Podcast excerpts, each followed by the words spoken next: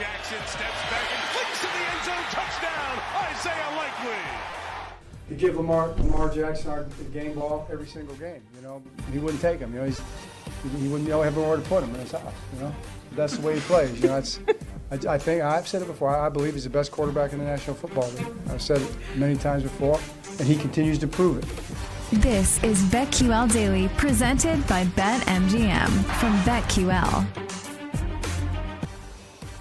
Welcome back to BetQL Daily, presented by BetMGM. Eddie Gross, Joe Ostrowski, and Erin Hawksworth here with you. Coming up in about 20 minutes, we will have BetQL Court, the holiday edition, which may be nothing different than the regular BetQL Court that we do. But let's talk a little bit about context because uh, John Harbaugh, Ravens head coach, uh, certainly gave that to us in terms of talking about how great Lamar Jackson is.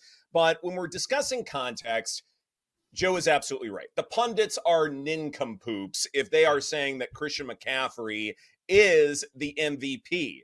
And context matters when having this conversation. The last time a running back won MVP was Adrian Peterson back in 2012. And I looked up the numbers. He averaged 5.83 yards per carry and an EPA per carry of 0.05 which is outstanding for a running back. I think we forget that 11 years ago, that Vikings ground and pound attack was phenomenal. It was better than anything that we see right now. And these numbers are way better than what Christian McCaffrey has been able to do on the ground. For him, 5.3 yards per carry, so that's less. EPA per carry is negative 0.01, so that's less. Thing though with Christian McCaffrey is certainly a better receiver, 57 catches for 509 yards. So in some ways, I suppose in some way you can compare the two running backs. But again, context. Peterson did not have to go up against dominant quarterback play like Christian McCaffrey has to. The top three passers in the NFL back in 2012 did not have winning records. Drew Brees was 7 and 9. Matt Stafford was 4 and 12. Tony Romo was 8 and 8. So Peterson also had the benefit of a lack of winning quarterback play. Christian McCaffrey does not have that benefit, which includes Lamar Jackson and that outstanding performance he had last night, Joe. So again, when we're talking mm-hmm. about the MVP race, there is a reason why Lamar Jackson has the second shortest odds at 5 to 1. Yeah, and, and what I would throw in there about Adrian Peterson, just if you compare it to the San Francisco situation, Christian Ponder. Okay. Christian Ponder was the Vikings quarterback mm-hmm. that year. So, uh, mm-hmm. yeah, he wasn't stealing any votes away uh, from the running back in that specific Just spot. Samantha. Uh, it, eh, yeah, I mean, Harbaugh can say what he wants about Lamar, and I get it. Um, it, people tear him up when he has those duds. So we'll we'll see how how that ends up going. I mean, maybe there does seem to be a Lamar push all of a sudden because people don't want to vote for Purdy. But I thought that was about Jacksonville. That was one of those situations where, oh man, it feels like they are falling apart. Now, three straight losses and just how ugly that was. Doesn't it f- just not only the results of the game and how they go with the penalties and the drops and all that, but man, it feels like they're falling apart and some of it is out of their control with injuries. And then we find out after the game last night that Trevor Lawrence is put into concussion protocol. And most of the year, until recently, but most of the year, a, a lot of these players, once they go into protocol, that means you're going to be sitting for a week. It was the case for Stroud. Uh, recently, there have been times where that was not the case for other players. So we'll see how this is handled. But uh, Erin, this is looking really dicey for Jacksonville, and it is now a three-way tie in that garbage AFC South division. Yeah, will we see CJ Beathard in for Lawrence now that he's in concussion protocol? I don't know how quickly he can get out of it uh, since this happened like last night. So that'll be something to watch. But you, you mentioned it. It's like the blown coverages, the drops, the penalties, mental mistakes all over the place. It is unraveling for the Jags. And mm-hmm. hand up, about a month or so ago, I thought maybe they would be clicking at the right time. And I've been wanting this to happen. But Paul gave us a good comp. Like, are the Jags the Chargers? Because this is a team that now I don't want to back at all. Like, I almost think I'm done with the thinking this is the Jags time or they can turn this around. Like, it, it's from a betting perspective. I've just been burned, and I think I'm out on them. Or is it the time to bet them? This is the shortest odds all year Oh, on them. I'm petty. I don't know if I can get on board with this. They they end they end the season with Carolina and Tennessee. Uh, yeah, the Christian Kirk uh, injury has hurt them too, and they're going to be Oh, yeah. that's going to. Yeah. be there for the rest of the year. So, um, yeah, I, man, it, the injury stuff. It was on the Baltimore side too last night. Not only we know about Andrews and you know likely did a nice job stepping in again. Um, is that sustainable for the rest of the year? Maybe, but then Keaton Mitchell leaves. But I never Oh, know which God. Ravens Oh. running back is going to be uh, playing much, anyways. But yeah, I mean, it's yeah, the injuries are really piling up everywhere. And it does put a lot more pressure on Lamar to be the leading rusher game to game without Keaton Mitchell now. I mean, Lamar can carry this team, but it I think it's a big blow Mhm. losing Keaton Mitchell.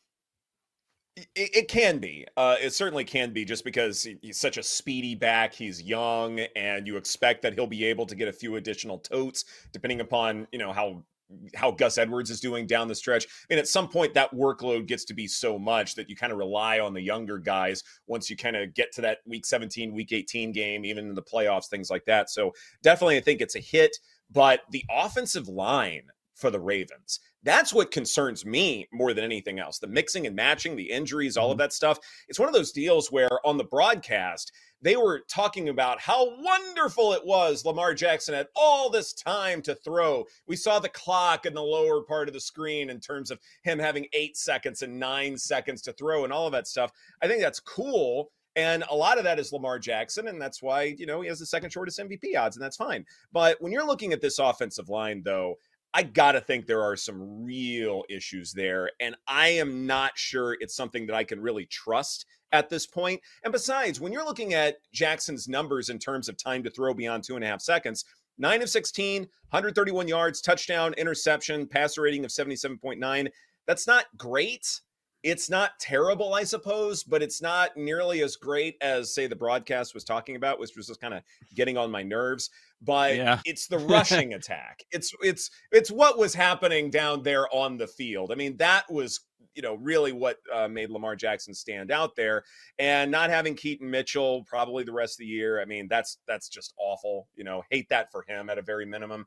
But it is something where I want this passing attack to look more formidable. I want the protection to be uh, a good bit more consistent for Jackson for me to feel comfortable that even with this one seed, Baltimore can make it to the Super Bowl. And I'm just not there yet. I, I think they can still do it, but there are other contenders in the AFC where if they do win the conference, I go, all right, that makes sense. I wouldn't be surprised by it, in other words. Yeah, they. I mean, they just they they out rushed them by 175 yards last night. 175. Mhm. So okay, the the other side of the ball for the Ravens that's been questioned lately, especially after last week when the expectation was coming off the bye that they were going to dominate the Rams, and then they come in there and force overtime in a high scoring affair, and then you could look to last night and say, well. Yeah, the numbers look good. They only gave up seven points, but it was all those mistakes by the Jaguars. You could you could look at it that way mm-hmm. if you want. We're going to learn a lot. If you're not sure about the Ravens defense, if you have questions, next two games Niners, Dolphins. All right. That's about as tough as it gets.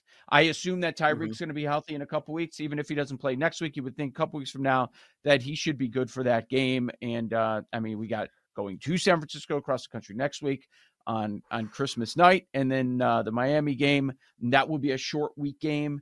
So if if I think your questions, if there are any about the Ravens defense, are certainly going to be answered.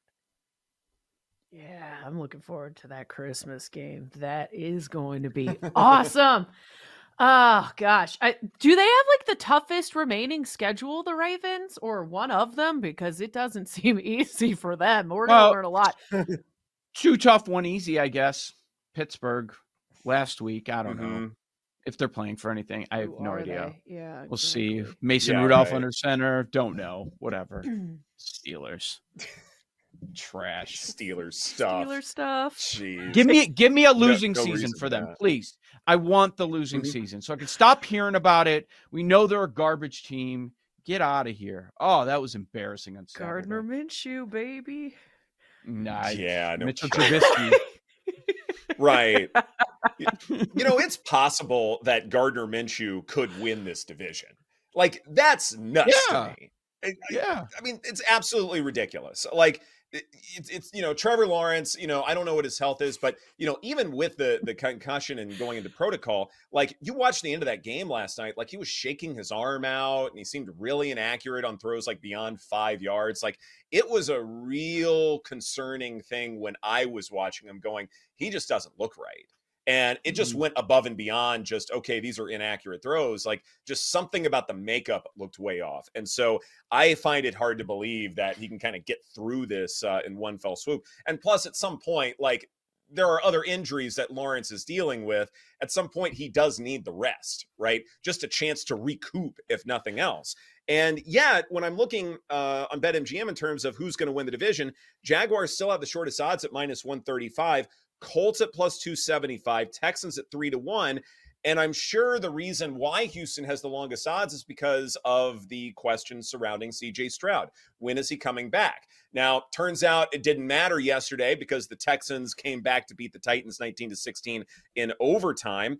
But at the same time, though, if you're looking at, say, all three quarterbacks in that division, well, Mhm. Minshew is the healthiest one, right? And if you're going by that alone, then you've made the argument to bet on the Colts. But aren't you holding your nose when you do that? Yeah, I think um, a lot of sp- some spots have it, it flipped.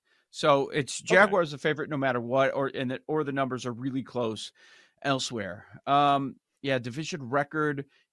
I in Indy has a slight edge there because they're three and two, but also I mean Houston also has two losses there. So eh, Jaguars are favored because they're four and one in the division, and and because mm-hmm. you know they're they're the team that's viewed as just better overall. But I mean, yeah, it's gonna. We'll. Pro- I'm sure we'll talk about it tomorrow on, on Futures Day as far as how that that's gonna go down, because man, um, pr- kind of what we all expected, I would think. I mean, as Jacksonville's falling apart here at the very end of the season, it's uh that's going to be an interesting one. And, and you know, you yesterday Houston, that was a surprising decision, I think, to most because there was just this assumption it's going to be Davis Mills, and then they end up going with Case Keenum. He wasn't great; they didn't get into the end zone until near the very end, but they did enough to force overtime and pull out the victory there. Um, wow, I mean, the Titans. What we saw on Monday, yeah, it's just classic rookie quarterback. Great performance, and then followed by a complete dud. Willie Anderson's not even on the field there. Uh, so, man, I sh- I probably should have known, but that was a good spot if you were willing to uh, go with Houston. It felt like everybody was on Tennessee, even though we should know. Geez, Will Levis favored by a field goal or even more at home. Like, hold up, something's wrong here. But uh, that was a big win by the Texans, missing all of their best players. Literally, it's Mhm. not hyperbole. They're missing all their best players. I just said Will Anderson, uh, C.J. Stroud, Tank Dell, uh, Nico Collins was out of that game, and and they still end up winning the game on the road. Credit to DeMeco Ryans too. I, I was surprised with all the injuries, no Stroud. I was definitely thinking that they were not. I was on the Titans, so I, I think credit to them that they were able able to pull this off. I don't know if they can continue another week without Stroud. Can they keep this up? How long would that continue? It's a good question. I don't know. But one thing I do know, though, in terms of how the Texans knocked off the Titans, DeAndre Hopkins, nine targets, two catches, 21 Mm. yards. Yeah, if we were throwing people in jail in the here and now, it would certainly be anybody and everybody involving the Titans for that to happen. Uh, D Hop just 1.3 yards of average separation, so that was just awful. Titans tried to throw a lot of man coverage at the Texans because they felt like, okay, well, you don't have Tank Dell, you don't have Nico Collins, et cetera, et cetera. It's okay. We're just going to get you on the front end. Well, that didn't work. It just didn't work. Like the Texans have a really deep receiving corps, and Noah Brown, you know, eight receptions and 11 targets for 82 yards and a touchdown. Like I get more and more impressed by the day when it comes to Houston. And so, in terms of who I think can win this division, I think the Texans have just as good an argument as anybody.